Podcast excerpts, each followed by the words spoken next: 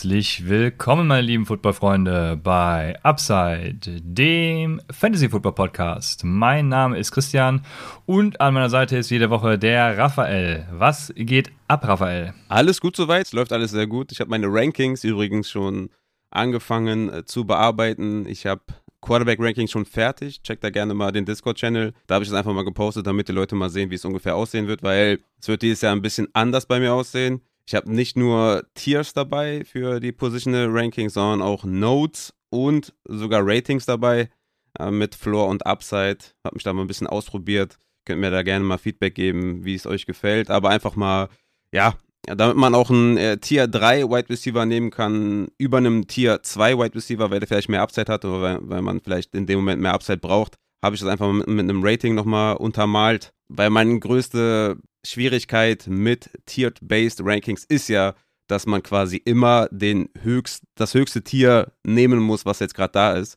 Und dadurch, dass man jetzt, oder dadurch, dass ich jetzt die Ratings dazu gemacht habe, muss man das nicht mehr tun. Und das finde ich eigentlich ganz geil. Und deswegen, ja, check das gerne ab. Und äh, vielleicht haben wir heute noch einen Special Guest am Start, weil meine Kleine, also das Baby, ist heute neben mir. Meine Frau konnte die Kleine nicht mitnehmen. Das heißt, äh, entweder powern wir hier durch oder wir haben gleich hier noch einen Special Guest, aber dann nehme ich dir einmal, einmal auf den Arm und dann äh, kann sein, dass hier und da vielleicht noch mal ein kleines Geräusch kommt. Aber ich hoffe, die, die Hörer äh, ver verzeihen es mir. Aber ja, mir geht's sonst gut. Ich bin, ich bin ready und ich habe Bock und wir haben, wir haben viel vor heute. So ist es. Wir werden heute ein bisschen über MyGuides sprechen und natürlich auch aus den Trainingcamps berichten. News haben wir dabei. Allen voran äh, muss ich natürlich noch was zum Upside Bowl sagen. Aber bevor ich das mache, möchte ich auch darauf hinweisen, dass der German Charity Bowl gestartet ist. Ähm, da könnt ihr auch gerne reingehen. Gegen Spende könnt ihr da mitspielen. Die, der Michael war ja da. Der hat ja alles erklärt. Ne? Es gibt dazu eine eigene Folge auch bei Upside äh, mit dir und dem Michael.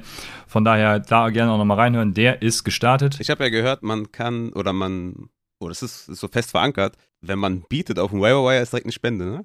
Ich, ich weiß es tatsächlich ah, gar nicht. Okay. Ich, ähm, ich, ich will noch reingehen. Ich, äh, nur da das die ganze Ding schon online ist, müssen wir natürlich darauf hinweisen, reinzugehen. Absolut. Und ich werde auf jeden Fall auch reingehen aber ich habe mich noch nicht mit damit vertraut gemacht tatsächlich. Ich, hab, ich muss die Folge nochmal hören und dann muss ich auch nochmal alles lesen. Aber es wird grandios. Also die Website ist natürlich schon mal der Knaller.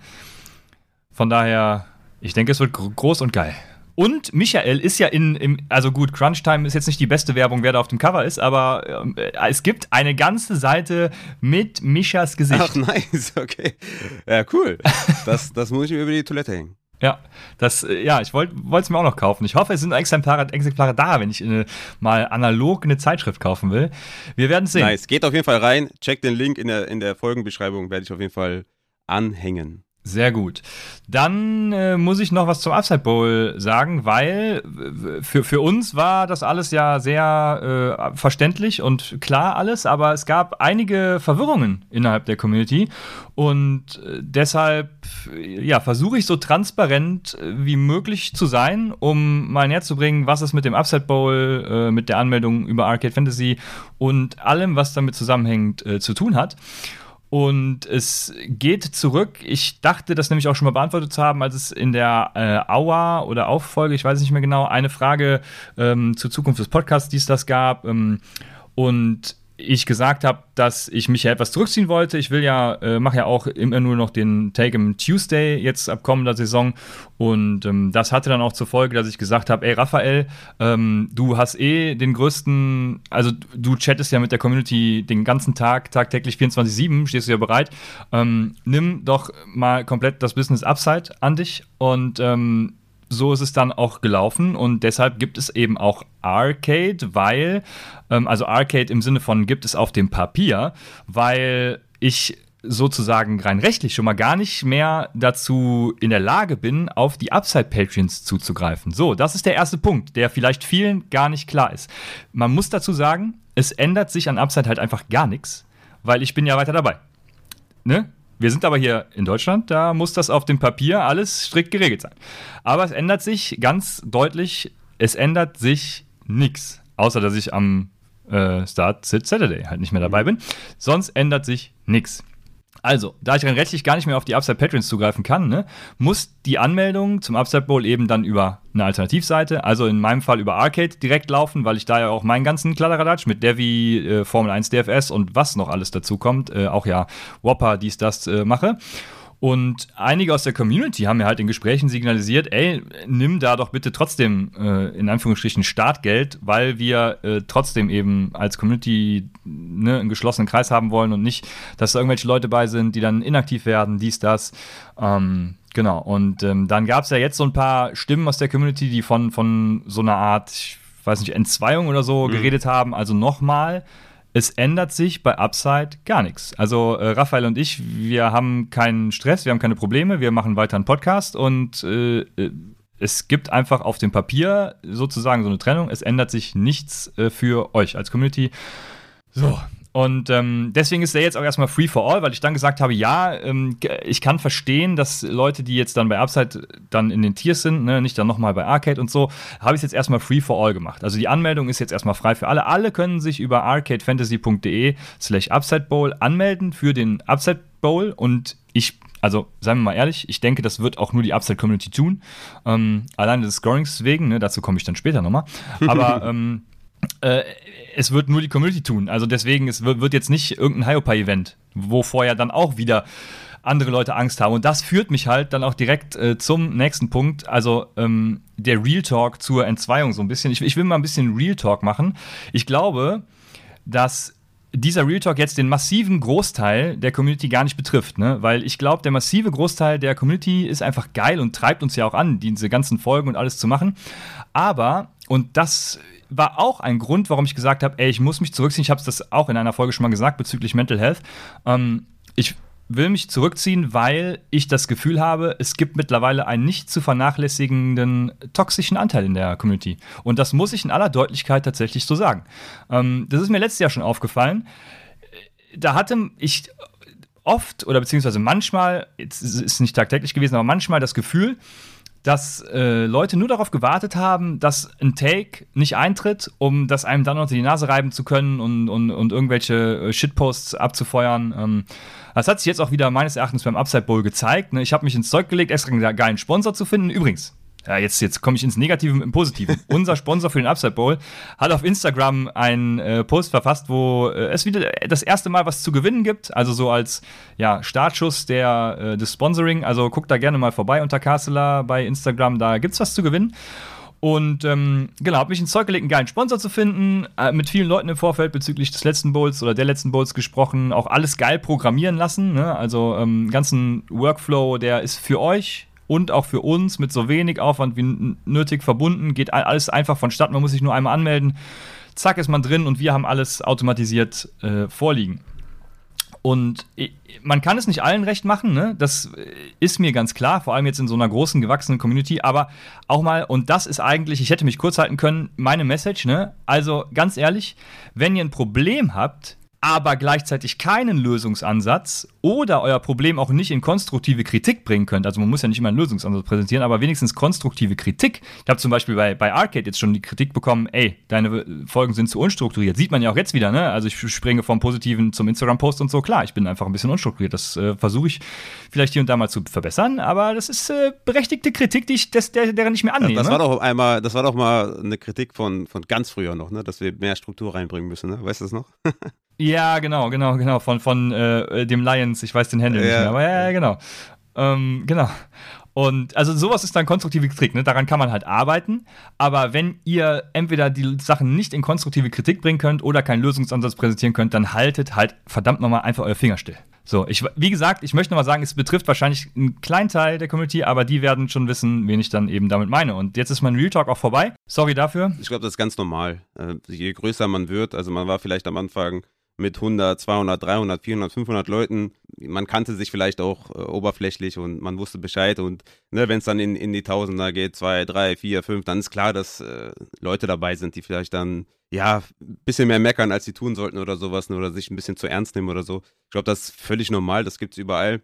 Aber ich kann schon verstehen, wenn man da jetzt so viel äh, Arbeit reingesteckt hat, dass das dann natürlich auch auf Unmut deinerseits dazu kommt. Man muss aber auch fairerweise sagen, es war halt auch dann im letzten Pod jetzt nicht so, also hättest du es von Anfang an so transparent wie jetzt erzählt, dann wäre es vielleicht auch anders rübergekommen, ne? War vielleicht auch dann ähm, etwas ein Fehler, das nicht ganz auszuführen, warum vielleicht etwas so ist, wie es ist, ne? Weißt du, ich meine, also viele wussten ja auch gar nicht, wie läuft jetzt die Anmeldung, läuft das jetzt über Arcade, sind die Tiers jetzt drin, sind die nicht drin? Also das hätte man vielleicht auch etwas ausführlicher dann auch direkt beschreiben können, aber ja, ich, ich gebe dir grundsätzlich schon äh, recht, dass das natürlich dann ja, es gibt immer Leute, die vielleicht Fehler suchen oder so. Ne? Aber im Grunde genommen kann ich, äh, kann ich sagen, dass, also ich habe ja tagtäglich mit den Leuten zu tun. Also ich weiß nicht, vielleicht ist es ein Prozent ähm, und diese eine Prozent sind trotzdem immer noch, mehr, also viele Leute, ne, so würde ich sagen. Das ist jetzt, äh, weil, weil man halt so groß ist, ist natürlich klar, dass dann auch eine kleine Prozentzahl immer noch eine, viele Leute sind. Man muss natürlich auch, auch sagen, dass, dass es im Grunde immer so ist, dass, dass Leute eher meckern als loben, ne? Und äh, das spiegelt sich dann auch da auch wieder. Ne? Aber es gab halt sehr viele Nachrichten auch von Leuten, die schon lange in der Community sind, die, die man auch kennt. Und ähm, dann, es lag dann im großen Teil wahrscheinlich auch daran, dass einfach intransparent war und nicht ausführlich erklärt wurde, warum was wie ist. Ne? Ja, ja, und das ist, das ist ja genau diese konstruktive Kritik, die ich meine, weil damit kann ich ja umgehen und dann kann ich das hier richtig stellen. Ne? Das, das, das habe ich auch vollkommen verstanden. Ähm, ja, und ich hoffe, jetzt äh, ist es transparent genug für alle und ähm, wir haben uns alle wieder lieb. Dementsprechend können wir dann hoffentlich jetzt auch in positiver Stimmung weitermachen mit den News aus der NFL. Raphael, was hast du für ultra fetzige News aus der NFL? Ja, wir haben eine, die ist gestern, glaube ich, aufgeploppt, und zwar, dass Kareem Hunt einen Trade gefordert hat von den Browns. Die Browns den aber schon, ja, rejected haben. Der geht ja in sein letztes Vertragsjahr und optet jetzt quasi in. Ne? Also trainiert jetzt gerade nicht mit, ist aber beim Training dabei und sowas, macht halt nur keine Drills und so. Ne? Ihr kennt das Spielchen. Und ja, will jetzt einen neuen Vertrag haben oder getradet werden. Ich weiß jetzt nicht genau, wie es dann zum Anfang der Saison ist. Ich glaube, Leverage ist halt nicht da. Das hatten wir ja schon tausendmal. Äh, er wird wahrscheinlich dann trotzdem spielen. Aber was, was würde das mit den Beteiligten machen, wenn er getradet wird? Was macht das mit Nick Chubb eigentlich? Ich habe Nick Chubb ja tatsächlich in meinen Rankings eher niedrig, würde ich sagen. Also Nick Chubb ist mein Running Back 16 hat halt einen Snapshare von einem Running Back 27. Er macht halt viele Touchdowns. Er ist ein guter Running Back, was ihm natürlich immer hilft. Ne? Klar, Opportunity Share zum Beispiel Running Back 19 gewesen. Er ist halt kein Passcatcher, nur 36 Receptions in den letzten zwei Jahren. Hat einen sehr, sehr hohen Floor. Ne? Hat aber meiner Meinung nach wenig Upside, weswegen ich ihn ein bisschen dahinter habe. Hat auch Expected äh, Points per Game von nur Running Back 21. Also da sieht man auch, er hat etwas overperformed, weil er natürlich auch an der, an der Goal-Line immer sein, seine Arbeit macht und ja, Touchdowns per Touch ist er jedes Jahr immer Top 5. Also von daher, das macht er schon gut. Was, was macht das deiner Meinung nach mit Nick Chubb? Weil ich glaube, wenn Kareem Hunt getradet wird, macht das, glaube ich, nicht viel mit Nick Chubb, weil dann die Ernest Johnson einfach ins Receiving Game rutscht. Ich glaube nicht, dass sie Nick Chubb zum Workhouse machen. Ich glaube, Nick Chubb bleibt halt dieser Spieler, der, der er ist. Er ist ja auch kein guter Passcatcher. Das sieht man auch immer, wenn er irgendwie, wenn er irgendwie rausrotiert, outside oder so, dann siehst du immer, okay, das, das wird wahrscheinlich nicht, nicht viel. Und wenn dann Kareem Hunt rausgeht, dann siehst du schon eine andere Dynamik auf jeden Fall. Also von daher bin ich ja der Meinung, dass wenn Kareem Hunt getradet wird, könnte man ihn vielleicht ein, zwei Spots hoch, hochschieben, weil dann auch vielleicht an der Goal-Line nicht mehr was geteilt wird, sondern dass alles dann Nick Chubb wahrscheinlich sieht. Aber ich glaube, gerade im Receiving Game würde das nicht viel ändern mit seinem Value. Stimmst du mir dazu? Äh, absolut, ja. Ich glaube, äh, es macht wenig mit ja, ich weiß gar nicht, ob es wenig mit den Browns generell macht. Also sie verlieren, das Einzige, was sie verlieren, ist halt diese Vielseitigkeit, ne? Mhm. dass sie dann einen Receiving Back haben, der auch, auch noch rennen kann, also der beides mhm. kann und den man mal aufstellen kann. Mit Dearness Johnson und auch Nick Chubb haben sie zwei hervorragende Rusher nach Rushing Yards Over Expected. Äh, von daher, da mache ich mir gar keine Sorgen. Ja, aber ich glaube, auch mit Nick Chubbs Value macht es gar nichts. Das Einzige, du hast es eben auch schon angesprochen, es sind die Goal-Line-Touches. Ne? Die hat ja Kareem Hunt hin und wieder mhm. gesehen. Und ich glaube, das sorgt schon so ein bisschen, kann man das schon Upside nennen? Ich glaube nicht. Ähm, also ein bisschen für, für Floor-Steigerung Floor bei Nick Chubb mhm. im Endeffekt. Ähm, also dann würde ich ihn aufgrund des Floors einfach noch mal ein bisschen höher ranken. Mhm. Aber ich glaube tatsächlich an Nick Chubb Values, an Nick Chubbs Value, ach hey, ändert sich wenig. Ich bin auch gespannt, was sie machen. Ich glaube, sie kriegen halt nicht, also wenn sie Kareem Hunt traden, was kriegen sie dafür? Keine Ahnung, ein, ein Day 3 Pick halt wahrscheinlich. Und neuer Vertrag, auch keine Ahnung. Ne? Cream Hunt ist jetzt auch nicht mehr so der Jüngste. Also wird schwierig. Ich glaube auch, er wird einfach spielen. Ja, und, ja. Dann, und dann nächstes Jahr Free Agent. Ja, und dann komme ich später noch zu ihm. Ach, ich auch. Ah, ist, ist ja schlecht. okay. Äh, wir haben im Vor Vorfeld schon okay. ein paar Gemeinsamkeiten schon entfernt, aber den haben wir jetzt so. Oh, okay, gut. Äh, ja, ja, suche ich okay. mir spontan einen anderen vielleicht. Ich habe auch, noch, hab auch noch einen anderen. Das, das passt schon. Kareem Hunt ist halt, äh, glaube ich, bei, oder egal wo er landet, er wird immer sein Value haben, gerade auch im Receiving. Aber du hast ja schon gesagt, er ist auch ein hervorragender Rusher. Und sollte der irgendwie ja, bei den Bills landen oder. Bei Atlanta. Obwohl, ja, das ist eine schlechte Offense. Das wäre auch nicht so geil. Ich weiß es ja, nicht. Ja, gut. Ich glaube, die Browns sind halt schon ganz cool so. Mhm, ja, die setzen ihn halt auch, auch gut ein, ne? Also bringen immer wieder Value ja. mit ihm. Aber ja, Atlanta wäre natürlich äh, keine schlechte Sache, definitiv. Vielleicht auch äh, Niners, ne? obwohl die natürlich jetzt äh, ein Rushing Quarterback wirft natürlich nicht viel auf, auf Running Backs. Aber ich denke mal, egal wo er landet, er wird natürlich immer sein Value mitnehmen. Er ist auch bei mir in meinen Rankings auch relativ hoch, wie ich gesehen habe, wenn ich mir andere Rankings angeguckt habe. Running Back 26 war ja auch einfach einer der besten Running Backs der letzten Jahre. Ich habe da bei PFF irgendwas gesehen, dass er irgendwie Top 5 der letzten äh, vier Jahre, glaube ich, ist oder sowas, ähm, was so Real Stats angeht. Und Points per Game war ja letztes Jahr Running Back 13 bis zu seiner Verletzung als nicht mal irgendwie Fulltime-Player. Und Fantasy Points per Opportunity Running Back 6 gewesen. Also Kareem Hunt ist momentan auch ein bisschen undervalued. Von daher, ja, würde ich auch sagen, haben wir dieses Segment auch abgeschlossen. Im, im, Im blödesten Falle geht er halt irgendwo hin, wo er dann äh, ja jemand anders noch mehr wehtut, als der Nick Chubb ohnehin schon quasi wehtut. Aber Nick Chubb hat halt auch so einen extremen Floor, deswegen ist das eigentlich eine ganz geile Combo. Und wenn ich GM wäre, würde ich das auch genauso machen, dass ich halt irgendwie zwei, also einen Rusher, einen Receiver und äh, die beiden dann immer hin und her switche. Dann haben wir noch in Kiel Harry von den Chicago Bears, hat einen High Ankle Sprain. Warum spreche ich das an? weil Vilus Jones davon auf jeden Fall profitieren könnte in Sachen Snapchat-Zahlen. Ne? Wir sind natürlich immer bei Rookie Wide Receiver, ist immer die Frage, wie viel kommen sie aufs Feld? Die Bears haben jetzt eh nicht so diesen Wide Receiver Room, wo wir sagen, boah, okay, das wird schwer, da Tage zu sehen. Ne, Byron Pringle ist da unter anderem noch da. Also ich glaube, das sind ganz gute News für Willis Jones, dass er wenigstens auf dem Feld landen könnte. Dann haben wir noch eine News, die wir noch nicht untergebracht haben. Und Echt? Sie, siehst du, hm? siehst du Willis Jones tatsächlich, dass der dann auch Outside-Snaps sehen kann? Ja, ich denke einfach, dass er vielleicht ein paar mehr Flanker-Spots noch sieht. Ne? Also wir haben ja Mooney, der rumgeschoben wird. Äh, wir haben dann hm. Harry, ich glaube, der hätte eh nicht viel gesehen, um to be fair, so, aber ich glaube einfach, dass es noch ein paar mehr Opportunity geben wird, was so die Konzepte angeht und so. Ne? Ja. ja, okay, ja, okay, weil ich bin sehr gespannt bei Willis Jones, ob sie, also ich glaube, er, er wird sofort Starter im Slot, mhm. aber wir haben es ja schon öfter jetzt gesehen, ne, dass Leute, die im College auch viel Slot gespielt haben und so, dann mal auf Outside mhm, geschoben genau. werden und dass es funktioniert, ne? Also genau. deswegen sehr spannend tatsächlich. Genau, das hatte ich so im Kopf gehabt, wie, wie mit Elijah Moore zum Beispiel und sowas, dass man da einfach ähm, mehrere Konzepte dann für ihn hat und der halt noch mal mehr ja. auf dem Platz steht. Spannend auf jeden Fall, mal sehen, wie es dann aussieht. Ähm, dann haben wir noch Tim Patrick, der hat ja sein Kreuzband gerissen, fällt Yo. die ganze Saison aus. Da ist natürlich jetzt auch im Training Camp spannend Montreal Washington versus KJ Hamler. KJ Hamler kommt ja auch gerade frisch von einem ja, ACL. Come on. Ja, du bist bei Hamler. Wir sind natürlich, also wir lieben Hamler, aber man muss es realistisch sehen. Hamler kommt ja auch von einem ACL-Tier. Letztes Jahr auch einen LCL-Schaden, ähnlich wie Saquon Barkley gehabt. Und ja, in der Regel braucht man davon eher zwei Jahre, bis man da wieder komplett fit ist, anstatt nur eins. Aber das wird natürlich dann die nächsten Wochen zeigen, ob es dann Montreal Washington oder Hamler im Slot wird oder vielleicht dann auch Judy. Ne? Also ich denke, das ist für Judy und Sutton eh gut, dass äh, Tim Patrick ausfällt, weil er, glaube ich, eine echte Gefahr war für die beiden. Ne?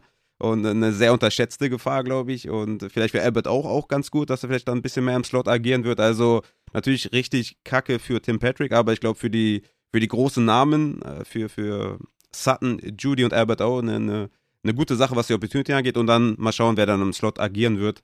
Äh, wir sind natürlich Hamler-Fan, aber Montreal Washington sorgt ja im Training Camp momentan für etwas Aufregung. Mhm. Bist jetzt nicht so überzeugt, ja. Ich auch nicht. Ich, ich wollte es nur mal unterbringen. Nee, nee, also, also wenn man da, ja, es ist, also wir machen ja jetzt hier äh, viele Training Camp News und genau nicht über nicht über man muss die immer mit, mit wie, wie, sagt man man muss die mit so ein bisschen Salz skanieren ne also ja. es machen immer viele Leute auf sich aufmerksam in Training Camps was da letztendlich bei rumkommt ist dann noch die Frage ja. ich bin da immer sehr skeptisch tatsächlich aber ähm, ja spannend also ich bin ganz klar bei KJ Hamler ne? ich glaube Sutton Judy und Hamler Hamler dann noch mehr als der ja, der undervalued äh, dritte Wide Receiver, der da vielleicht sogar einem von den beiden richtig gefährlich werden könnte. Ich sehe, ich, ich hätte ja auch richtig Bock, dass Greg Dulcich da als Tight End ein bisschen rein mm. rotiert und mm, ja, keine Ahnung. Das fanden wir auch nicht so toll, dass er da gelandet ist bei den Broncos. Ne? Hätte, wäre er bei einer Destination gelandet, wo er direkt Tight End 1 gewesen wäre, wäre er schon äh, ja, ja. gewesen. Das stimmt, ja. Aber wir können eigentlich auch direkt zu den äh, Training Camp Wide Receivers übergehen. Und ja, jetzt sind wir drin. Ne? Sind, ja, wir ja. sind schon drin. Und da auch der Disclaimer, den ich jetzt auch vergessen hatte, dass wir das natürlich jetzt hier nicht überbewerten sollten. Ne? Einfach nur mal, dass ihr vielleicht mal die Namen gehört habt, dass ihr dann auch wisst, wer das ist und was für eine Rolle der vielleicht haben könnte. Ne? Wir haben es ja letztes Jahr auch bei Marquez Callaway gesehen, der hat ja alles zerstört, auch in der Preseason, im Training Camp. Eine ordentliche Chemie gehabt mit James Winston und dann in der, in der Season ist halt gar nichts passiert. Also von daher natürlich immer mit Vorsicht genießen, egal wie groß dann im Endeffekt der Hype dann wird. Es sind nicht mehr als Late Shots, ne? Und von daher würde ich sagen, können wir auch schon zum ersten Team kommen und das sind die Baltimore Ravens. Ich meine, die haben echt äh, freie Plätze, ne? Also die haben natürlich Bateman und Andrews, die da alles dominieren werden. Aber dann ist natürlich die Frage, was macht James Prochet, was macht Duvernay? Momentan, was ich so im Training Camp gelesen habe, ist, dass James Prochet der Slot-Guy sein soll und Duvernay eher Richtung Flanker geht, aber jetzt auch schon im, im, im Camp ein paar Bälle droppt, aka Jamar Chase. Also auch da nicht zu viel reininterpretieren, ne? Das war auch letztes Jahr sehr wild bei Chase. Also, ich, was ich damit sagen will, eigentlich, dass James Prochet auch, sagen wir mal, derjenige oder der dritte Guy ist da in Baltimore, über den mehr geredet wird. Könnte man sich vielleicht auch mal irgendwo verbuchen oder mal vom Waiver holen in Dynasty und einfach mal auf ein Taxi packen. Bin ich jetzt aber ehrlich gesagt eh nicht so gespannt drauf, wer da jetzt irgendwie der dritte Typ ist. Ich bin halt J.K. Dobbins, je nachdem wie fit er ist, und dann natürlich Andrews und, und Bateman, aber James Prochet scheint da irgendwie was zu machen. Hast du dazu eine Meinung? Wahrscheinlich eher nicht. ja, es deckt sich halt mit dem, was man so vom Talent und vom Einsatz letztes Jahr also sieht, äh, ich glaube, Duvernay ist da bisher der Wide Receiver 2 und das würde sich decken, ja. Dann gehen wir zu den Buffalo Bills und da haben wir eine interessante, ja, interessante Änderung quasi. Ich war ja sehr stark davon überzeugt, dass Crowder den Slot übernehmen wird und jetzt haben wir halt sehr, sehr viele First-Team-Raps von Isaiah McKinsey.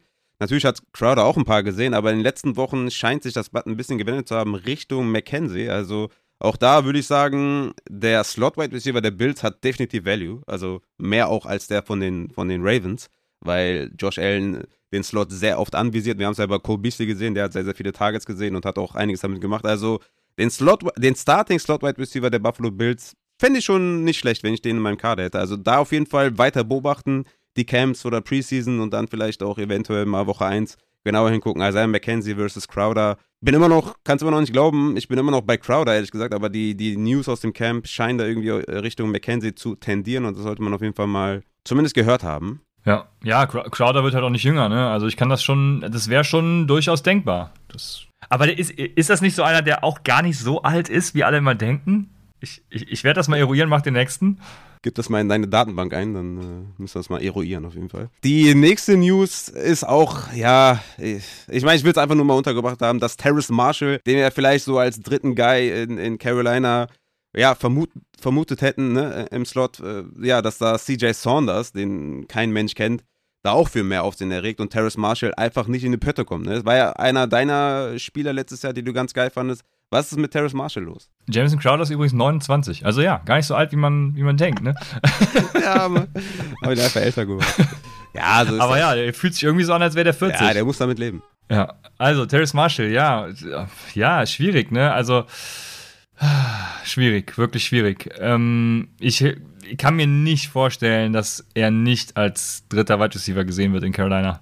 Das ist alles, was ich dazu sagen kann. Also ja, es wird immer viel geredet und das sieht man auch an der Robbie Anderson Story, Robbie Anderson und Baker Mayfield und so, äh, aber äh, ja, es wird immer, wie, wie sagt man, jetzt muss ich aufpassen, dass ich das Sprichwort wieder nicht verkacke, nichts wird so heiß gegessen, wie es gekocht wird. So, deswegen, also ich glaube, DJ Moore 1, Robbie Anderson 2 und Terrace Marshall dann 3. Ja, ja, sind auf jeden Fall dann eher Waiver-Targets, glaube ich, als jetzt irgendwie tatsächliche Draft-Kandidaten. Äh, da hätte ich dann lieber vielleicht ja, einen ja. Shot auf DJ Chark, zu dem ich jetzt komme bei Detroit, wo wir auch schon Production gesehen haben, ne? Und da ja auch tatsächlich mit Jameson Williams, der ja den Start der Saison verpassen soll, auch wirklich outside was frei ist und, und wenn DJ Chark, sagen wir mal, einen guten Catch hat, ist das auch etwas anders zu bewerten als irgendwie ein CJ Saunders oder so, weil du bei Chark schon ein bisschen äh, Vergangenheit siehst und, und Production gesehen hast. Also CJ Chark auf jeden Fall, ja, also ist ja krass untergegangen, ne? war vor einigen Jahren mal ein Dynasty Wide Receiver, der relativ hoch war, ähm, ist er dann irgendwie ein bisschen, äh, ja, natürlich auch wegen Verletzungen ein bisschen in der Versenkung verschwunden. Aber jetzt, in den ersten sechs Wochen oder ersten vier Wochen, wo vielleicht äh, Jameson nicht dabei ist, könnte der interessant sein. Ähnlich wie so Marvin Jones, den man gerne mal vergisst, ne?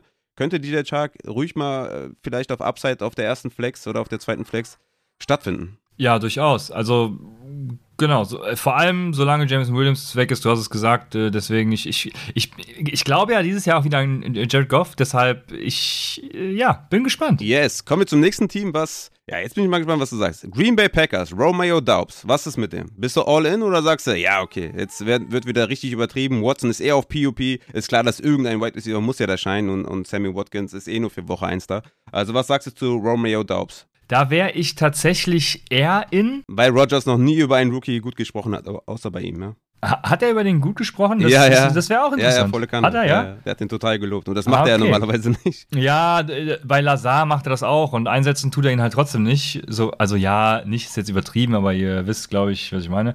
Ähm, Nee, ganz einfach aus dem Grund, es gibt auf Twitter ja auch, äh, da gab es einen geilen Tweet, ich weiß leider nicht mehr von wem er war, der die letzten drei oder vier Jahre irgendwie die Training Camp Headlines mal äh, ja, dargestellt hat, wo es immer darum ging, welcher Wide Receiver gerade total das Camp zerreißt. Und das waren irgendwelche Namen, keine Ahnung, von denen weiß ich gar nicht, dass sie existierten, so nach dem Motto. Hätte ich gern gesehen. Äh, dieses, ja, die, dieses Jahr ist eben Romeo Daubs dabei. Äh, das, das, der Unterschied dieses Jahr ist in meinen Augen halt, dass Aaron Rodgers halt keinen wirklichen Wide Receiver 1 mhm. hat. Ne? Also das heißt, die Upside für was auch immer ist dann definitiv da. Und äh, ja, Romeo Daubs, ich bin jetzt gerade mal im, im, Rookie Guide und guck, mir, guck ihn mir mal an. Ich, okay, fand ihn tatsächlich gar nicht so geil. Aber ja, Was ist Best Comparison? Was soll ich sagen? Äh, Best Comparison war Jordan Taylor, John Ur Ur Ursua, also. Äh, Ach, Ursa, der von den Seattle Seahawks, ja, geiler Typ. Ja, genau. James Prochet und Quez Watkins, ey, äh, Preseason-Star letztes Jahr. Fall. Also von oh, daher, ja, von daher, es läuft. Und äh, die Opportunity Comp ist Rondell Moore sogar. Aber gut, wo der ist, wissen wir alle.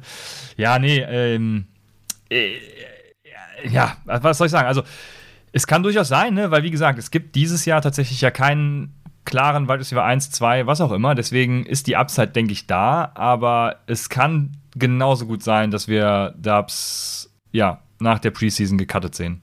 Ja, ja, ich gehe davon aus, dass eh die Mäuler da verschieden gestoppt werden und ich glaube, wir haben da keinen echten, keine echte Eins. Natürlich, Lazar wird viel auf dem Platz stehen, weil natürlich auch viel als Blocker eingesetzt wird als Big Slot wird er wahrscheinlich auch hm, schon auch ein paar Targets sehen und, und Value haben. Aber ich glaube, wir haben da keine richtige Eins, äh, wo wir sagen, das ist ein Every Week Starter. Äh, aber ja, äh, ich bin da im Grunde genommen eigentlich bei dir. Dann kommen wir mal zu Houston. Und da haben wir einen alten Bekannten. Wir wissen ja alle, Matchy ist leider out äh, mit seiner Krebsdiagnose und Nico Collins macht weiterhin Aufsehen. Nico Collins ist, glaube ich, jemand, wo ich dann schon eher willig bin, den zu draften. Gerne auch irgendwie vielleicht schon bisschen früher, ein bisschen reachen, vielleicht auch schon in der 11., 12. Runde, anstatt vielleicht in der letzten, weil der hat ja letztes Jahr auch schon sehr gut Separation kreiert, zum Beispiel mehr als ein Cortland Sutton, mehr als ein Chase Claypool oder mehr als ein Amari Cooper und jetzt mit Matchy out wird er definitiv Opportunity sehen und ich bin da sehr angetan, weil das ist ja dann schon wieder eine echte 2, ne, neben Cooks.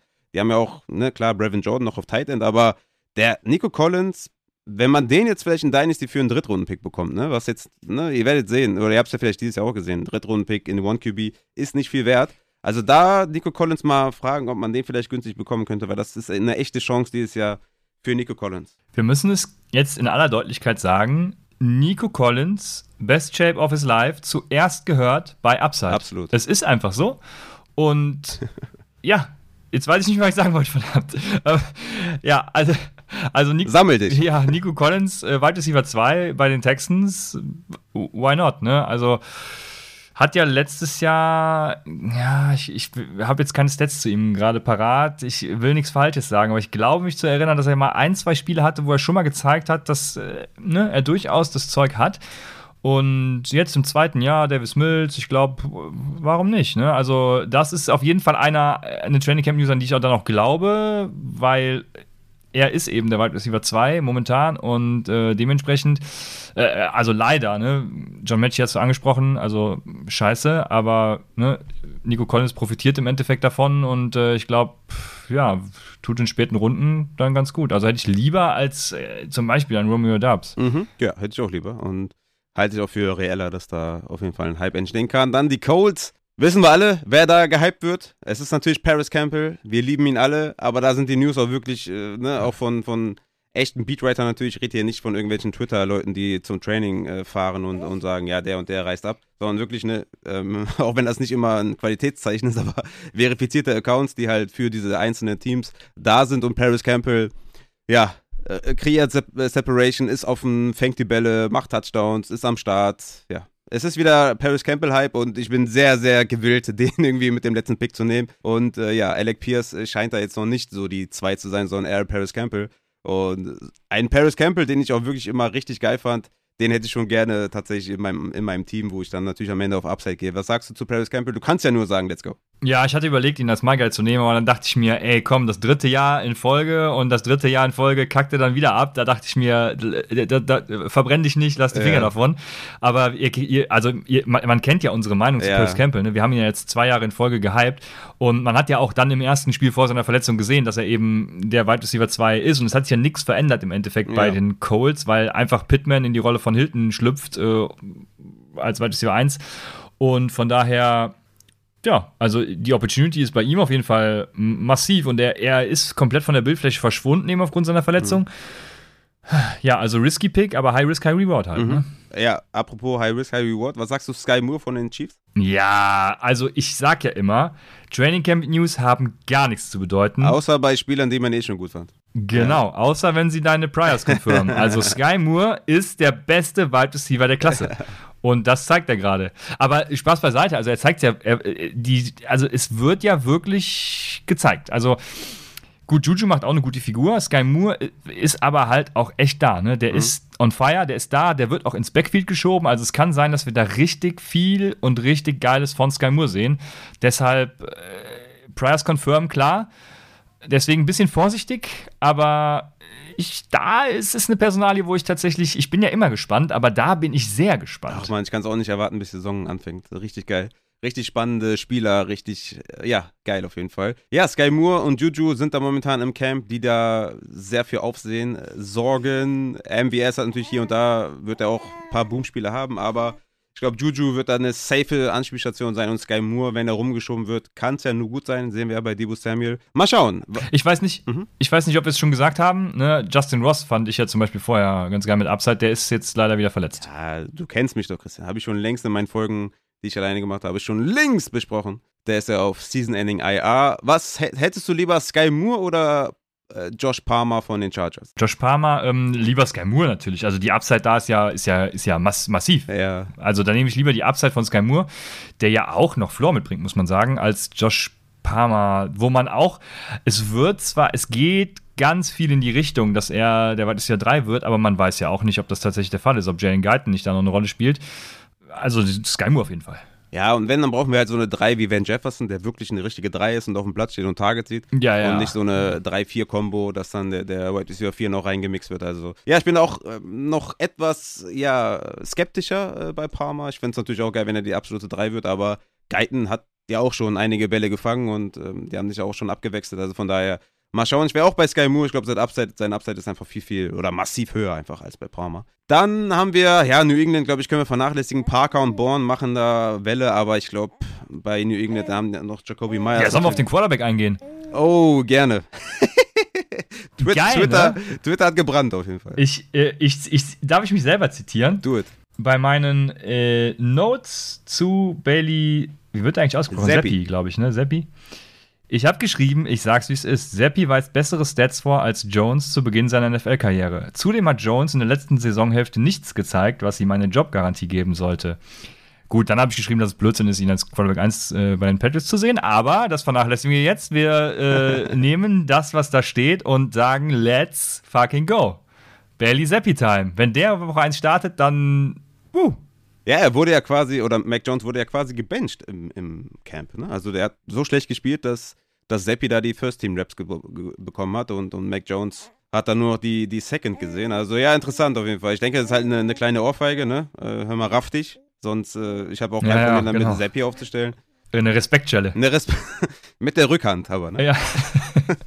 okay. Ja, gehen wir zum nächsten Team. Das sind meine New York Giants. Und da musst du sagen, dass Wanda Robinson, von dem ich gar nicht überzeugt war, von dem ich nicht viel gehalten habe, außer vielleicht Gadget-Spieler, das war so mein Upside für ihn er macht Welle. Er ist richtig am Start.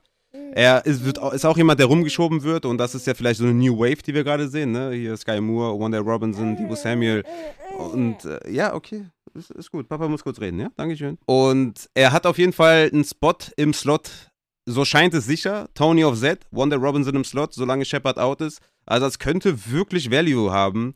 Ich weiß, wir sind alle skeptisch, was die Offense angeht, beziehungsweise habe ich ja Daniel Jones als mein Sleeper und im Ranking relativ hoch. Aber ja, ich denke, man könnte da bei, bei Tony und Wanda Robinson könnte man einen kleinen Hype verspüren. Ist das bei Nicht-Giants-Fans auch so? Ähm, vor allem bei, komischerweise nehme ich den vor allem bei Tony wahr, ne? Mhm. der ja eigentlich schon abgeschrieben war und alle meinten, der äh, wird entweder getradet oder reißt gar nichts mehr.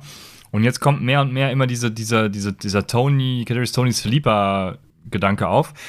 Äh, zu Wendell Robinson nehme ich weniger wahr, aber ich glaube, die Upside ist bei beiden da und gleich da. Also ich kann, da bist du der Experte für die Giants, ne? Ich kann nicht sagen, wer wie viel dann spielt, aber ich glaube, so ein Wendell Robinson aus dem Slot raus kann auch schon echt äh, für Welle sorgen. Ne? Deswegen spannend und ähm, ich glaube tatsächlich aber, also da hätte ich lieber Nico Collins vor, lieber ähm, sowieso mal Sky Moore davor und äh, also einige davor. Vor Robinson, aber nicht vor Tony, oder? Äh, ist die Frage, ne? Da, da tue ich mich halt echt schwer damit, was passiert mit ihm, weil äh, vor dem Draft oder, oder auch beim Draft, ne, als, als dann Robinson gepickt wurde, hieß es, äh, Tony spielt keine Rolle mehr. Und jetzt auf einmal hat sich alles gelegt und gut, ich sag ja, hab ja gesagt, nichts wird so heiß gegessen wie gekocht.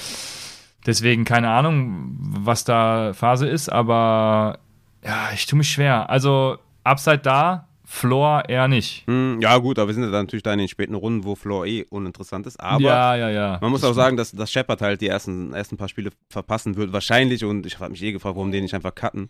Ist natürlich auch ein, äh, ja, so ein Führungsspieler, ne? Ähm, auch mit, äh, ja, ja. mit Standing und so, aber da hätte man auch Geld sparen können. Und die Giants sind jetzt nicht ja, gerade Winner, äh, ne? so, so ehrlich muss man sein ey, an der Stelle. Ey, damit kenne ich mich aus. Die Cardinals haben drei Jahre in Folge 11 Millionen für den äh, Locker Room Fitzgerald bezahlt. Also. Stimmt. Auch nice. Ja, dann gehen wir nochmal zu zwei Slot Guides, obwohl Pickens muss man vielleicht auch mal kurz erwähnen, dass der auf jeden Fall ja das bestätigt, was man wahrscheinlich auf dem Profile von ihm gesehen hat, ne? Großer physischer Wide Receiver, aber Deontay hat jetzt kürzlich verlängert um zwei Jahre, muss man auch noch sagen. Ähm, muss man gucken, ob der überhaupt Spielzeit bekommt da tatsächlich. Ähm, aber, oder wieder die Verteilung auch, ne, von X, Y, Z ist, tatsächlich auch mit Pickens, wo der dann aufgestellt wird. Aber Pickens in Dynasty natürlich immer anders zu betrachten als jetzt in Redraft. In Dynasty sollte man sich auf jeden Fall geholt haben. Aber ja, Kyle Phillips von Tennessee und Jahan Dodson von den Commanders sind auch zwei Slot-Wide Receiver, die für Aufsehen erregen und wo ja auch Platz ist. Also Curtis Samuel macht so gut wie nichts. Also Jahan Dodson scheint da die zwei zu sein. Und Kyle Phillips scheint da in die Slot-Rolle zu, zu schlüpfen bei den Titans. Ich weiß jetzt nicht genau, wie viel Value der wirklich hat mit Austin Hooper, Woods, der fit ist und, und Burks, der ja wieder fit ist. Weiß ich nicht, aber einfach mal für euch, dass ihr den, die Namen mal gehört habt. Die könnten vielleicht Kind of Value besitzen. Aber wie gesagt, alles äh, mit, mit wie, wie sagt man, so einer Portion Geduld und einer Portion Übersicht das Ganze mal aufnehmen. Kein Hype verfallen, aber ich glaube, das war jetzt so die Einschätzung aus den Training Camps zu den Wide Receivers, wenn du nichts mehr zu sagen hast. Ich denke nicht. Also Dodson hat natürlich auch das Mega Draft Kapital. Ich glaube, Dodson könnte so ein bisschen als Winner äh, rausgehen. Ich kenne seinen ADP, ADP gerade tatsächlich gar nicht, aber der geht ja auch ganz spät. Ja, und ich glaube, der könnte da ja, einigen Leuten für Value bei einigen Leuten für Value sorgen, aber ich würde mich da auch nicht rantrauen, weil, ach, ich weiß es nicht. Es ist immer noch Curtis Samuel auch da und dann ist es auch noch eine Carsten Wentz geführte Offense. Yo. Schwierig.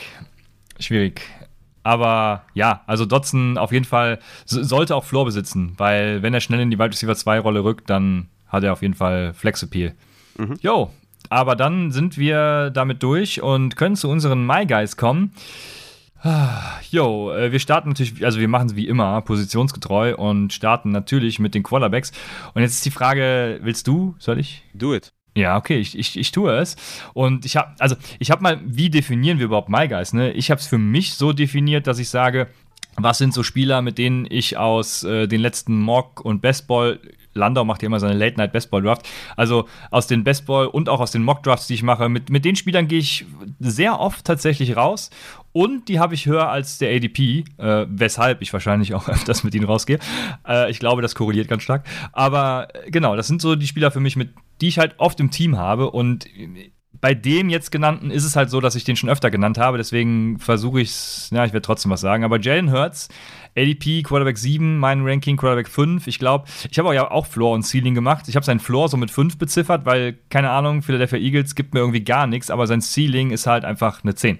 Ne, der äh, ultimativ, ähm, also mega krass und äh, Ich glaube, das äh, kann ordentlich einschlagen. Er kann Top 5 Quarterback in auch in. Ah, ne? Ich muss mich wieder sortieren. Feedback habe ich bekommen. Christian, strukturiert. So. Er war, Jalen Hurts war Quarterback 6 nach Expected Points im PPR-Format äh, per Game und auch im neuen Upside Bowl-Format. Quarterback 26 nach Pacer. Das ist die ähm, auch eine Metrik von Josh Hermsman. Das ist quasi das Pendant zum Racer. Also der Receiver Air Conversion Ratio ist das jetzt die äh, Passing Air Conversion Ratio. Das heißt, das heißt ähm, ähm, Passing Yards durch Air Yards. So. Und das zeigt eben, wie viele von den geworfenen Air Yards wurden dann tatsächlich in richtige Yards umgemünzt. Und da ist er eben Quarterback 26, das heißt sehr schlecht, weil er auch einfach ein Deep Target fehlte. Ne? Ich glaube, Jalen Rager kann man nicht als NFL Target nennen. Oh, ich erinnere mich da immer an dieses, dann dieses eine Target in der Endzone, wo er einfach nur den Ball fangen muss und ihn einfach komplett droppt. Also das, ja, kann man nicht Wide Receiver nennen. Ne? So, jetzt hat er AJ Brown und Devonta Smith, ja auch einen meiner My Guys, den ich ja schon, auch schon öfters genannt habe.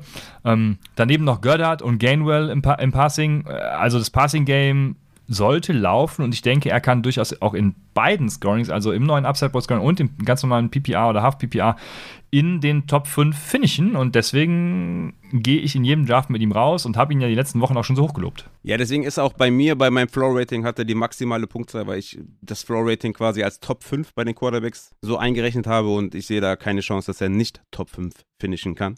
Ich habe da die, die maximale Punktzahl ihm gegeben. Und beim Upside auch die maximale Punktzahl. Und er ist mein Quarterback 3 in meinem Ranking. Ja, ich glaube, darüber haben wir auch schon viel gesagt. Und äh, ja, man sieht ja auch, wie ne, bei Burrow, ne, ohne Chase wäre er viel, viel schlechter. Und was so ein guter Spieler da macht und AJ Brown, äh, Goddard und Devonta Smith sind einfach, ja, richtig, richtig gute Leute. Und Fantasy Points per Dropback war er Quarterback 1. Er war Points per Game letztes Jahr schon Quarterback 6 und jetzt kommt AJ Brown dazu. Also da muss man, glaube ich, nicht mehr viel zu sagen, dass Jalen Hurts einfach ein geiler Typ ist. Wo, welche Runde würdest du ihn denn draften? Wo kriegst du ihn? Ich habe jetzt gerade nicht alles verstanden, weil meine Kleine hier meine Kopfhörer auseinander nimmt. Ja. Aber was hast du, hast du irgendwas dazu gesagt? Ähm, nee, habe ich nicht. Ich habe es auch nicht auf dem Schirm, weil es tatsächlich immer variiert. Ähm, mhm. Manchmal habe ich dann tatsächlich gereached, wenn ich auch AJ Brown so einen Mox hatte. Ähm, dann war es tatsächlich schon, äh, ich überlege gerade, ob es auch schon mal Ende Runde 4 war, aber egal. Meistens war es tatsächlich irgendwann in Runde 5. Mhm, mh. Ja.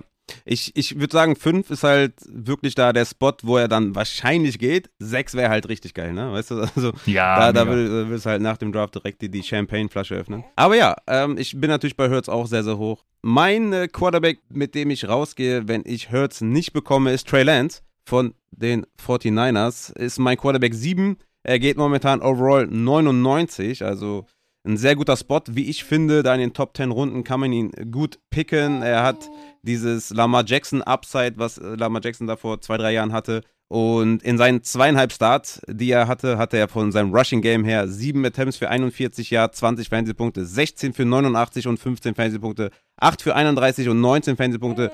Und wie gesagt, das alles ohne Rushing Touchdown.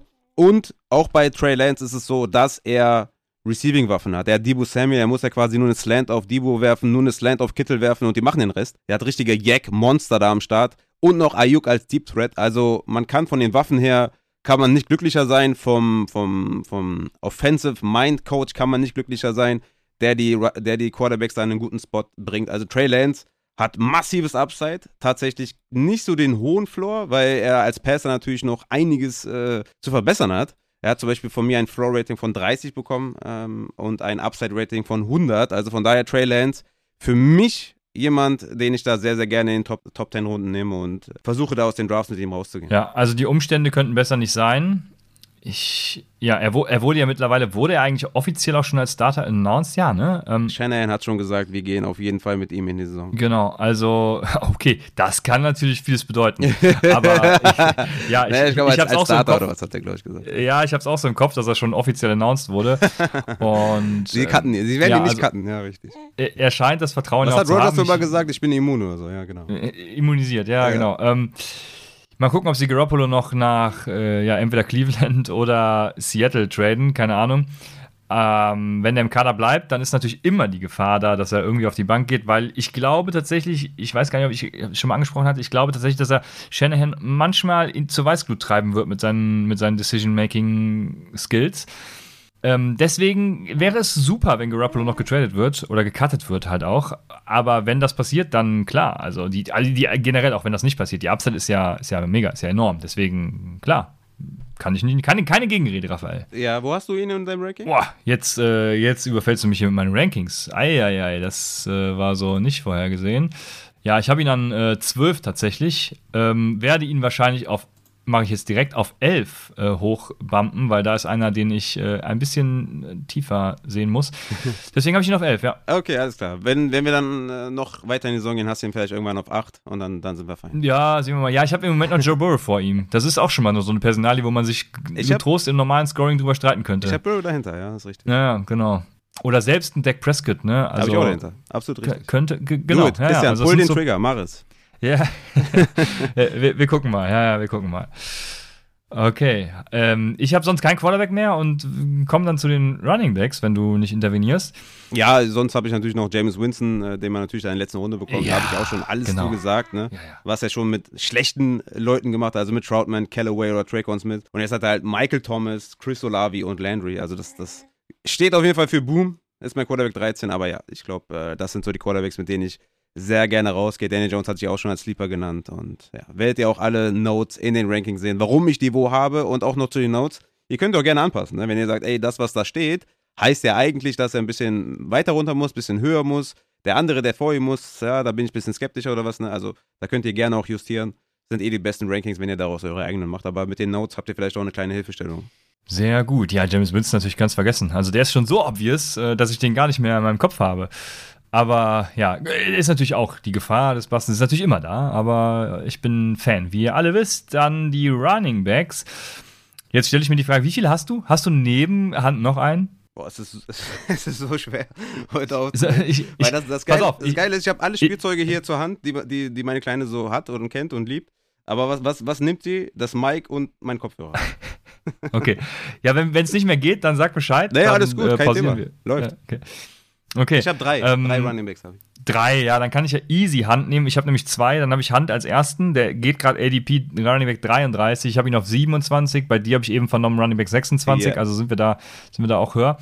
Ähm, Kareem Hunt war bis zu seiner Verletzung letztes Jahr Running Back 15 nach Expected Points im PPR-Format, Running Back 13 nach Expected Points im neuen Upside Bowl-Format. Und ähm, ich, ich bin, äh, stimmt, ich habe mir noch aufgeschrieben, ne, dass ich nicht glaube, ob ein Trade für ihn tatsächlich besser ist, weil ich glaube, seine Rolle bei den Browns mit der Vielseitigkeit und so passt ganz gut für ihn. Ähm, weiß nicht, ob ich es eben auch gesagt habe. Ähm, Genau, das habe ich gesagt. Mit Brown, für die Browns wäre es besser gewesen. Genau. Ähm, ich glaube, sie werden ihn behalten, er wird sein ADP ausstechen, let's go. Also von daher, ich glaube, sein Floor ist auch relativ hoch bei den Browns tatsächlich. Sein Ceiling dafür halt kleiner, das wäre woanders viel, viel größer, aber ähm, vor der Verletzung, ich sag's nochmal, Running Back 15 und 13 und er geht als ADP 33, also was, warum? Ja, ich bin da auch auf jeden Fall höher und, und ja, ich bin da ganz deiner Meinung. Ich habe einen Running Back, mit dem ich auch gerne rausgehe, Backend Runde 1. Oh, Und das ist Joe Mixon. Der wird ja auch äh, von dir auch ein bisschen, glaube ich, undervalued. Ich weiß nicht genau, wo er im Endeffekt ist bei dir gelandet. Das ist mein Running Back 6. Er war letztes Jahr schon Points per Game Running Back 5. Expected Fantasy Points äh, per Game war er Running Back 2 tatsächlich. Und hat auch eine sehr stark verbesserte O-Line jetzt. Ne? Also die O-Line war vorher, glaube ich, irgendwie Bottom, ja, also Back, so unteres Drittel, sagen wir mal. Ich weiß nicht genau, wo die jetzt genau waren. Aber unteres Drittel und jetzt ist halt Top 8. Also die haben ja echt einiges getan. Das, wo die Leute immer sagen, bei Joe Mixon ist immer Receiving, ne, ist immer so ein kleines Fragezeichen. Da hatte er letztes Jahr auch nur 48, also drei pro Spiel, war damit äh, Running Back 28. Und trotzdem äh, ist er halt so gut, hat er so gut abgeschlossen per Game, 5, expected 2. Und ich sehe nicht, dass er schlechter wird, sondern eher besser. Und äh, Joe Mixon ist für mich auch einer der besseren Running Backs in der NFL. Und ich glaube, dass der einfach so einen brutalen Floor hat. Und wenn er noch ein bisschen Receiving noch dazukommt, dann ist der Sky the Limit. Also von daher ist das jemand, den ich da Backend Runde 1 als meinen ersten Running Back mit einem extrem hohen Floor gerne in meinem Team habe. ja, ja, aber nee, Backend Runde 1 habe ich ihn auch. Ich habe ihn äh, als Running Back in meinem Tier 2, 5 oder 6, ähm, je nachdem. Äh, Camara, Eckler, Mixon, irgendwie so.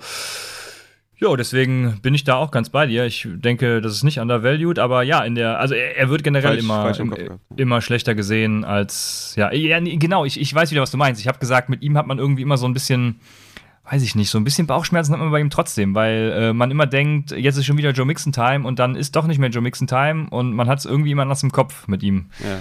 Aber Außer letztes Jahr halt, ne? Ja, genau, genau. Letztes Jahr war ja schon, letztes Jahr war er ja schon gut, deswegen, äh, ja, das läuft.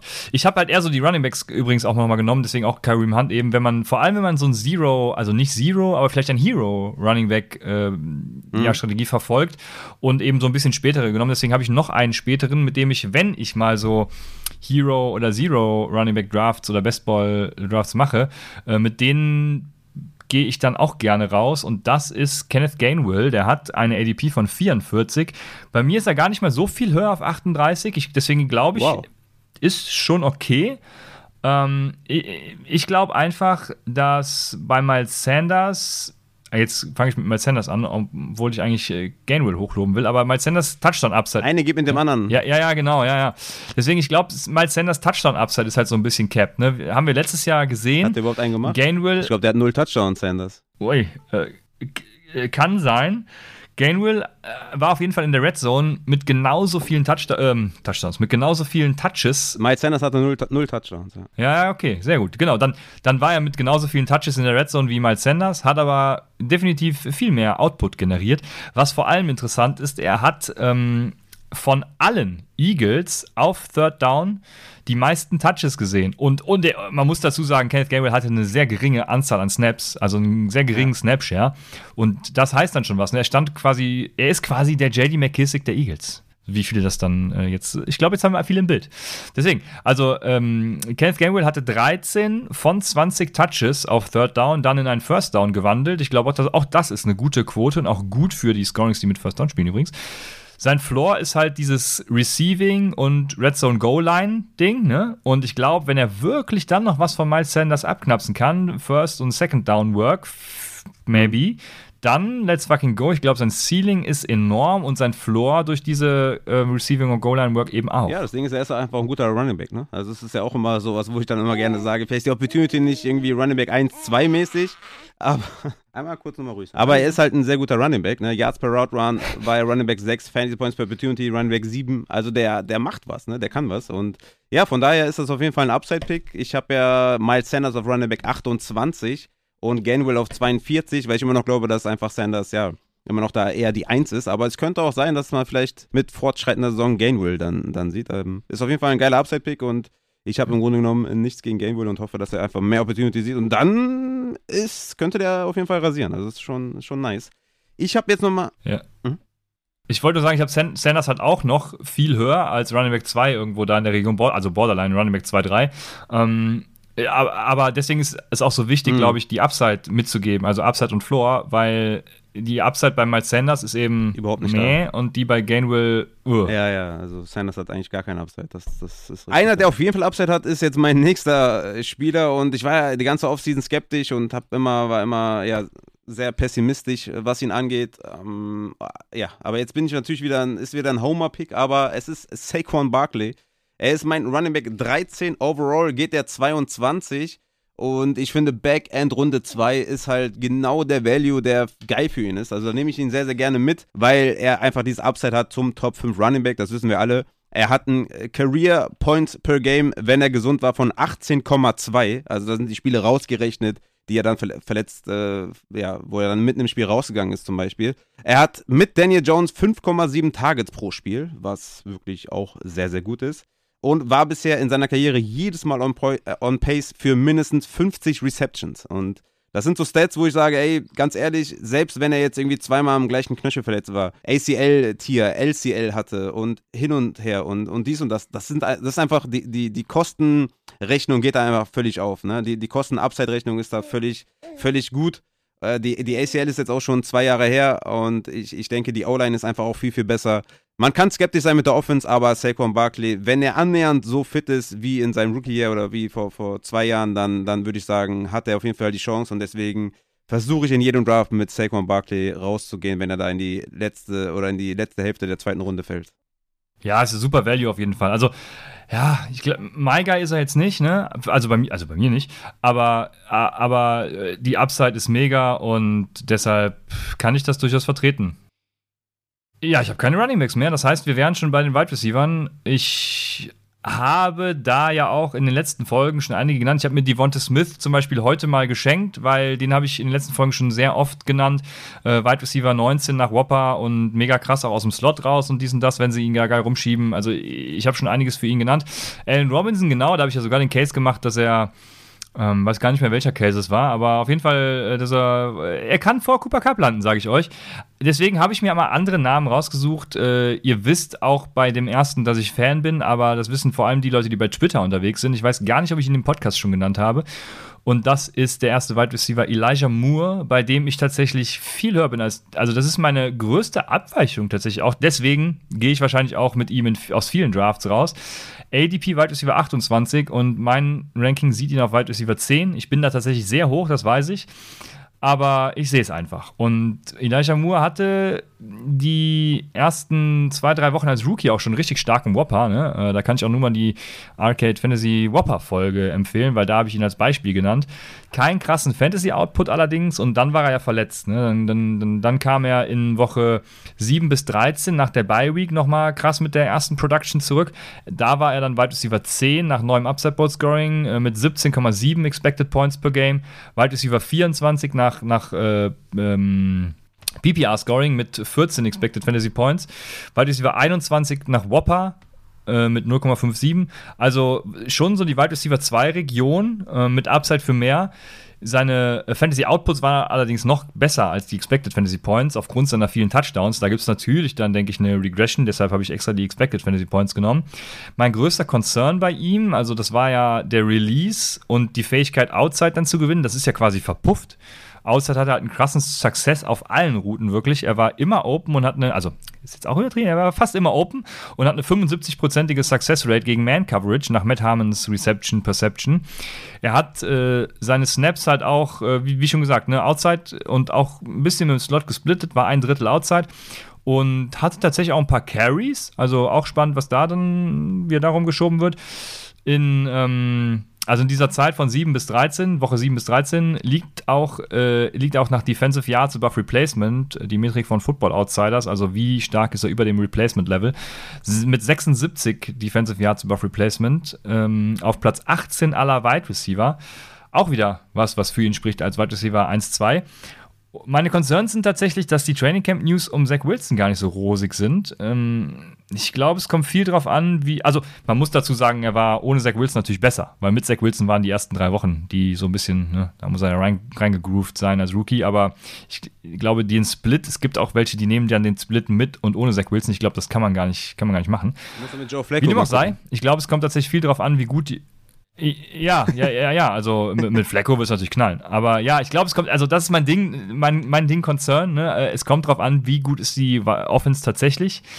Ich glaube, mit Wide Receiver 10 drafte mhm. ich schon seine Upside mit. Aber. Ja, das ist äh, vielleicht das, das Manko, finde ich dann bei, bei Wide Receiver 10 tatsächlich, weil der Floor einfach dann nicht so extrem hoch ist. Ich habe ihn auf 20, glaube ich, auch schon relativ hoch ähm, im Vergleich zu anderen. Du hast schon alles angesprochen, glaube ich. Ähm, nur noch den Faktor Garrett Wilson muss man, glaube ich, noch mit einberechnen. Wie gut funktioniert der direkt? Ne? Also, wenn der genauso gut funktioniert wie Elijah Moore direkt, dann haben wir halt zwei, ähm, die sehr gut sind. Ne? Also, das war ja letztes Jahr dann mit Corey Davis, der ziemlich abgebaut hat und dann auch noch verletzt war und sowas. Also von daher war Elijah Moore ja fast schon die einzige Anspielstation. Also ich glaube, mit Gary Wilson hat er dann nicht mehr dieses extreme Upside von White Receiver 10, weil man auch einfach gucken muss, wie gut ist der Offense und wie gut ist Zach Wilson, hast du ja auch schon gesagt. Deswegen würde ich da, wäre ich da ein bisschen konservativer, aber er gibt sehr, sehr viel Raum für Euphorie und ja, White Receiver 10 ist dann die, das absolute Upside äh, von ihm, wo du, also wo du ihn dann draftest. Aber klar, wenn man das, wenn das ein Maiger ist, dann äh, muss man natürlich da auch äh, komplett ausflippen. Also von daher alles gut. Hast ja, so ist es, so ist es. Hast du in deinen Rankings auch eine Spalte mit Handsomeness? Mit Handsomeness muss ich nur einführen. Dann äh, wäre er wirklich ganz weit oben. Also da gibt es echt äh, ne? viele, die, äh, das ist echt schwierig. Ne? Also, das muss man mit einberechnen. Wir sagen immer, man muss sein Team muss mögen. auch, ja, auch diesbezüglich muss man sein Team auf jeden Fall mögen. Ich gucke jetzt gerade mal ein Ranking, wer da mithalten könnte und ich sehe da tatsächlich nicht viele, ne? also die da auf diesem Level sind. Ich finde Juju auch ja. sweet, muss ich sagen, ne? aber der ist noch ein bisschen weiter dahinter. Aber ja, das müsste man mal einführen auf jeden Fall. Ähm, dazu kommen wir dann vielleicht irgendwann, wenn wir die Taxi-Stories in ein Patreon-Tier packen, packen wir auch Handsomeness-Rankings in ein Patreon-Tier. James wäre ein Kandidat dafür. Der, der würde das sofort ja, machen. Auf jeden Fall. 100 Wide Receiver nach Handsomeness-Ranking. Handsomeness und Trikotnummer. Genau, genau. Geil. Ich bin dabei. So, mein erster Wide Receiver ist T. Higgins tatsächlich, den ich überall draften werde. Und einer, den ich wahrscheinlich überfaden werde, ist dann äh, Jama Chase meistens. Aber T. Higgins ist mein Wide Receiver 12. Auch ADP ist 12, also ich bin da jetzt nicht viel, viel höher. Äh, aber overall 30. Also ich kann mir schon auch sehr gut vorstellen, dass ich den da Ende zweite Runde vielleicht sogar nehme. Oder ja, Anfang dritte dann wirklich auch mit dem, mit dem Turn oder was. Ja? War Points per Game schon Wide Receiver 12. Also genau das ist, glaube ich, auch schon sein Floor. Man kann ihn, glaube ich, auch auf 7 oder 6 packen, weil das ein Upside ist. Expected Fantasy Points war er per Game auf Wide Receiver 7 schon. Und ich habe es ja schon öfter mal angesprochen, er war Targets per Game, Targets per Route Run, Red Zone Targets per Game besser als Jamar Chase. Jamar Chase hat halt diese, diese Big Plays gehabt und die Touchdowns. Aber Higgins hat Upside und ihr solltet dann nicht überlegen, den nicht zu draften. Ich bin all in. Auf jeden Fall. Also T. Higgins ist eine sehr safe Floor-Variante, sehr eine, eine, sehr konstante. Ja, jetzt habe ich äh, ein sehr konstanter Spieler. So, deswegen denke ich als My Guy völlig okay. Wird spannend zu sehen sein, wie er jetzt äh, dieses. Also ich glaube, ich habe Chase natürlich auch viel höher als ihn, gerade weil er einfach so ein krasser Receiver ist, aber ich finde es spannend. Also, man hat ja gesehen, dass das Zeug durchaus da ist, dann irgendwie zwei Wide Receiver 1 zu produzieren und äh, als My Guy völlig okay. Also, geil. Ich, jetzt, jetzt schlackern einige bestimmt mit den Ohren, weil ich habe einen Top 5 Wide Receiver als. Haben sie eben schon. Ja, okay. Ich, ich habe einen Top 5 Wide Receiver als My Guy und der wird, der wird euch überraschen. Hört in der nächsten Upside-Folge rein, um diesen My Guy zu hören. Oder klickt den äh, Button für den Thread. Boah, das geht mir so auf den Sack auf Twitter. Ähm, wie du mal sei. Sorry, jetzt bin ich wieder ein bisschen, bin ich ein bisschen Also, mein nächster Top 5 Wide Receiver ist Michael Pittman. ADP ist 13 und ich habe ihn als Wide Receiver 5. Okay. Ich glaube, der Third Year Outbreak bei den Receivern bei Michael Pittman ist einfach äh, incoming. Er ist Wide Receiver 17 nach Whopper, Wide Receiver 18 nach Defensive Yards über Replacement. Ich glaube, er hat ein krasses Upgrade mit Matt Ryan, also was auch viel ausmacht in meinem Ranking tatsächlich, weil es halt wirklich krass ist. Matt Ryan ist Quarterback 8 in Pacer, also wie gesagt, Passing Yards durch Air Yards. Ähm, der wirft gerne tief und der macht das halt auch in seinem Alter immer noch gut. Er ist Quarterback 3 nach Adjusted Completion Percentage of Deep Balls. Er macht es also gut. Der einzige Konzern, den ich habe, ist, wie gut ist die Chemie zwischen Matt Ryan und Michael Pittman in Jahr 1? Das ist noch so eine Frage, ne, weil mit neuem Quarterback weiß man nicht. Aber gerade deshalb, denke ich, ist die Upside auch mega enorm. Und hier ist es wie bei Elijah Moore, ne, mein My Guy, den draft, drafte ich halt auch gerade auf Upside. Ne? Also ich glaube, Wide Receiver, keine Ahnung, ähm, 9, 10 wäre vielleicht gerechtfertigt, dann würde man immer noch von Maigai sprechen, aber ich drafte Michael Pittman und möchte nirgendwo aus dem Draft rausgehen. Und mein Problem ist auch, dass äh, wir haben zum Beispiel einen All-22-Draft gerade. Und ich habe dann Rushan Gary als Defensive End vorher. Nee, ich habe Colton Miller als Tackle, ich weiß es gar nicht mehr. Auf jeden Fall einen anderen Spieler genommen, weil ich mir dachte, ey, Michael Pittman ist bis zu meinem nächsten Pick auf jeden Fall noch da. Ja, und dann äh, wird der vom Programmierer meines Vertrauens einfach gesniped, sagt man. Ne? Ja, sagt man, wenn man es mag. Ja, du magst ja nicht, deswegen. Äh. Ja. Aber ja, ja, Michael Pittman habe ich auf 13, äh, aus dem einfachen Grund, dass mir die Target Share einfach bei den äh, Colts nicht hoch genug ist. Also da muss ich einfach, will ich einfach mehr sehen. Ne? Aber heute ist wieder 14 letztes Jahr in Sachen Target Share. Points per Game war ja 22, expected auf 28, weil einfach diese, diese hohe Target Share ist einfach nicht da. Natürlich, ne, Touchdowns könnten mehr werden jetzt mit Matt Ryan, weil die, oh, das muss ich nochmal sagen, glaube ich. Die Touchdowns werden besser wahrscheinlich mit Matt Ryan, der einfach ein besserer Passer ist. Ne? Also er hat ja nur sechs Touchdowns, Wide Receiver 20, das könnte auf jeden Fall mehr werden. Aber ich finde es einfach dann too rich auf 5. Also es ist mir zu hoch, weil das natürlich schon eine Run-First-Offense ist. Ich glaube nicht, dass es ungefähr sich so krass ändern wird. Natürlich schon ein bisschen mit Matt Ryan, aber das ist mir dann zu hoch. Ich glaube, der ist ein guter, so Wide Receiver 9, 10. Die Area gefällt mir, glaube ich, besser als ne, Devonta Adams, wo wir schon wissen, was der kann. Oder ein Debo Samuel, der einfach auch Wide Receiver 1 Potenzial hat. Aber ja, Michael Pittman ist auch einer meiner Megas, aber ich habe ihn etwas äh, tiefer tatsächlich als äh, du. Dann mache ich meinen nächsten und äh, du nimmst ja gleich noch DJ Moore, den habe ich eigentlich auch, aber den, den überlasse ich dir. Ich nehme äh, Kadarius Tony, weil ich den ja auch gerade äh, genannt hatte. Der hat es ja schon mal in der Sleeper-Folge, aber mir ist dann auch aufgefallen, dass ich den in den äh, Mock-Drafts auf jeden Fall auch viel, viel früher nehme. Hat overall 119 momentan die ADP. Ich nehme den gerne auch mal in der achten Runde, weil ich dann die Spieler gegenüberstelle, ne, Tyler Boyd oder was gegen Tony. Und dann sage ich einfach, Tony hat einfach viel, viel mehr Upside. Points per Game ohne Shepard war ja schon. Einen Moment bitte, ruhig sein. Ganz kurz. Okay, warte, ich gebe dir was. Hier, spiel, spiel damit, das ist auch gut. Also, Points per Game ohne Shepard war er Wide Receiver 8 und Shepard soll die ersten Wochen ausfallen. Tony soll auf Z starten. Er war Wide Receiver 13 in Yards per Route Run gegen Man. Er war Wide Receiver 5 in Targets per Snap. Er war Wide Receiver 6 in Targets per Route Run. Und ich denke einfach, dass die gesamte Snapshare, Target Share, Opportunity insgesamt steigen wird und er wird einfach diese ADP ausstechen und hat ganz, ganz viel Upside. Deswegen, Tony, draft dich überall.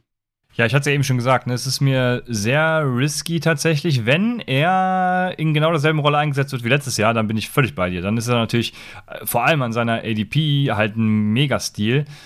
Ich sehe halt das Risiko, aber wie schon gesagt, ne, High Risk, High Reward und wenn es dann My Guy ist, dann do it. Äh, habe ich kein Problem mit, Raphael. Hey, nice. Ich habe übrigens nicht mehr DJ Moore. Ich weiß nicht, wie du darauf kommst. Echt? Der hat mir doch gerade der Wahrscheinlich, weil ich Elijah Moore hatte.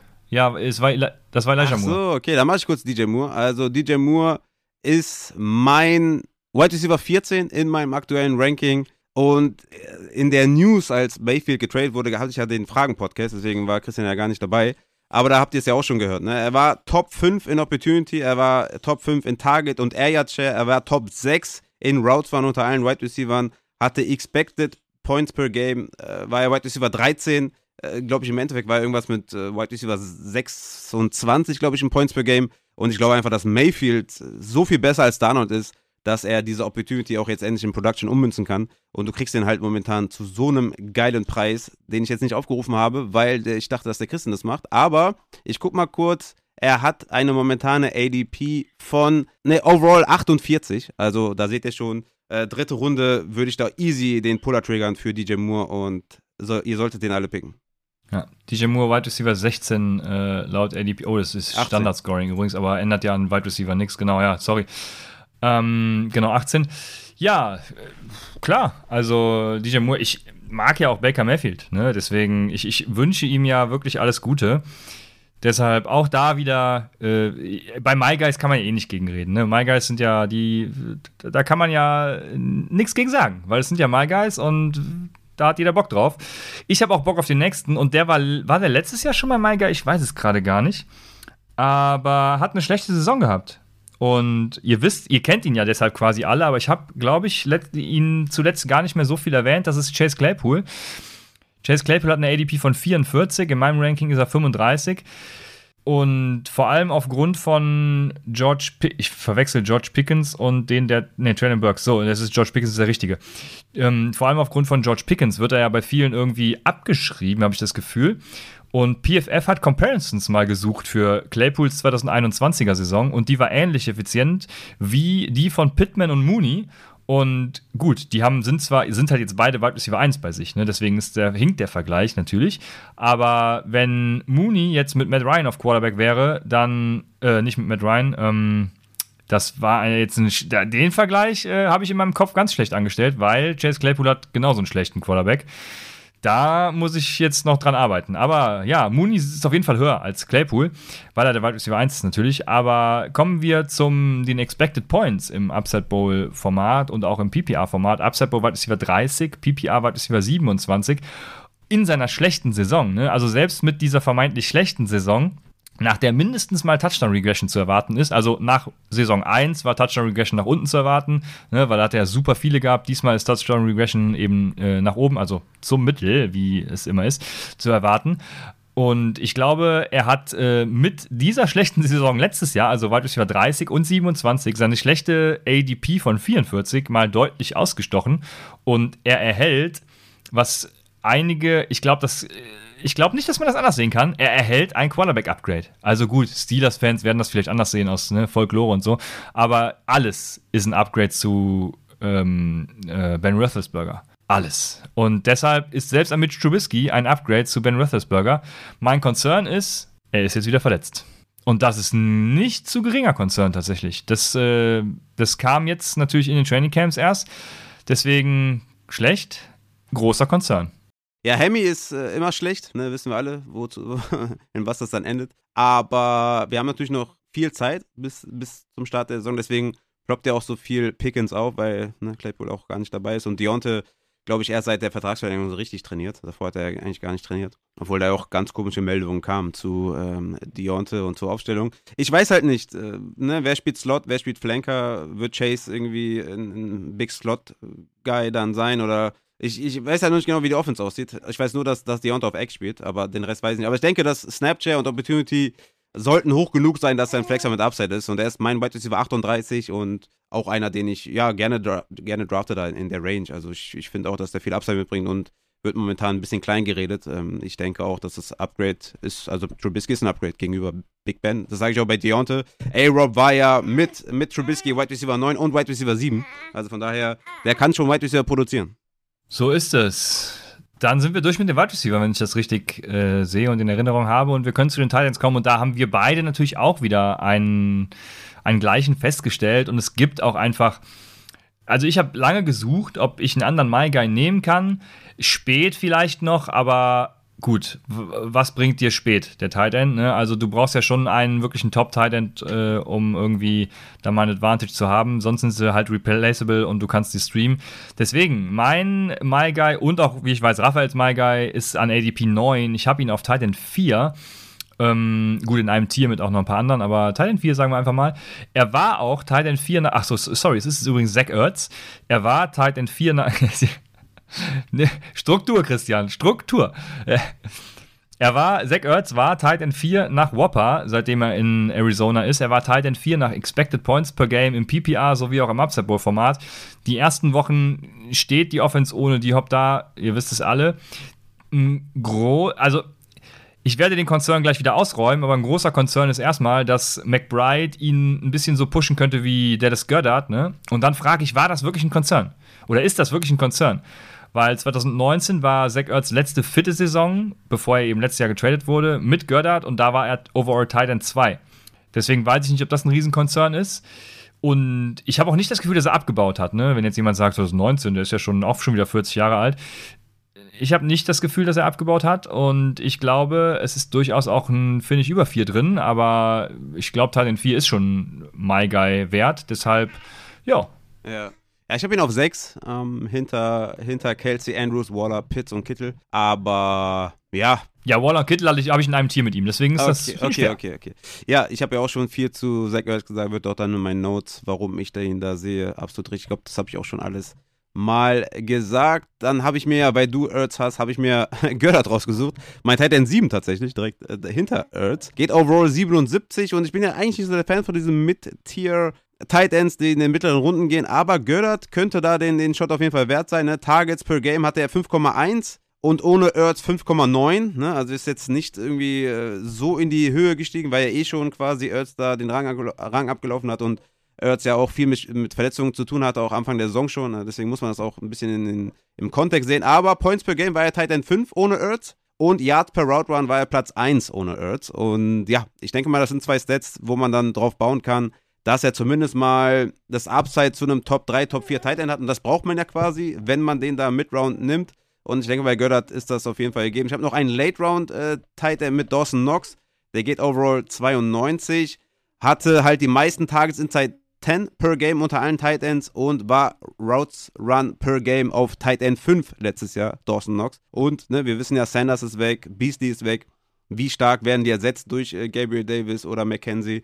Ich denke, die Offense wird etwas anders aussehen, aber Knox ist halt ein guter Late-Round-Tight äh, End weiterhin. Ja, ja, bei Göllert habe ich ja schon so ganz leichte Concerns letztes Mal gesagt, warum man ihn eventuell ein bisschen niedriger sehen kann, aber ich sehe da auch äh, die Upside, die ja mega da ist. Ich habe es ja auch eben schon bei meinem Jalen Hurts Take gesagt, also die Offense ist halt, ist halt geil und ich glaube, das, das Und man knallt. muss auch sagen, dass so ein Ertz und ein Göllert sind halt auch bessere Tight Ends als ein Dalton Schulz, der vielleicht insgesamt mehr Opportunities ja, ja, ja. aber Dalton Schulz wird halt nur davon leben.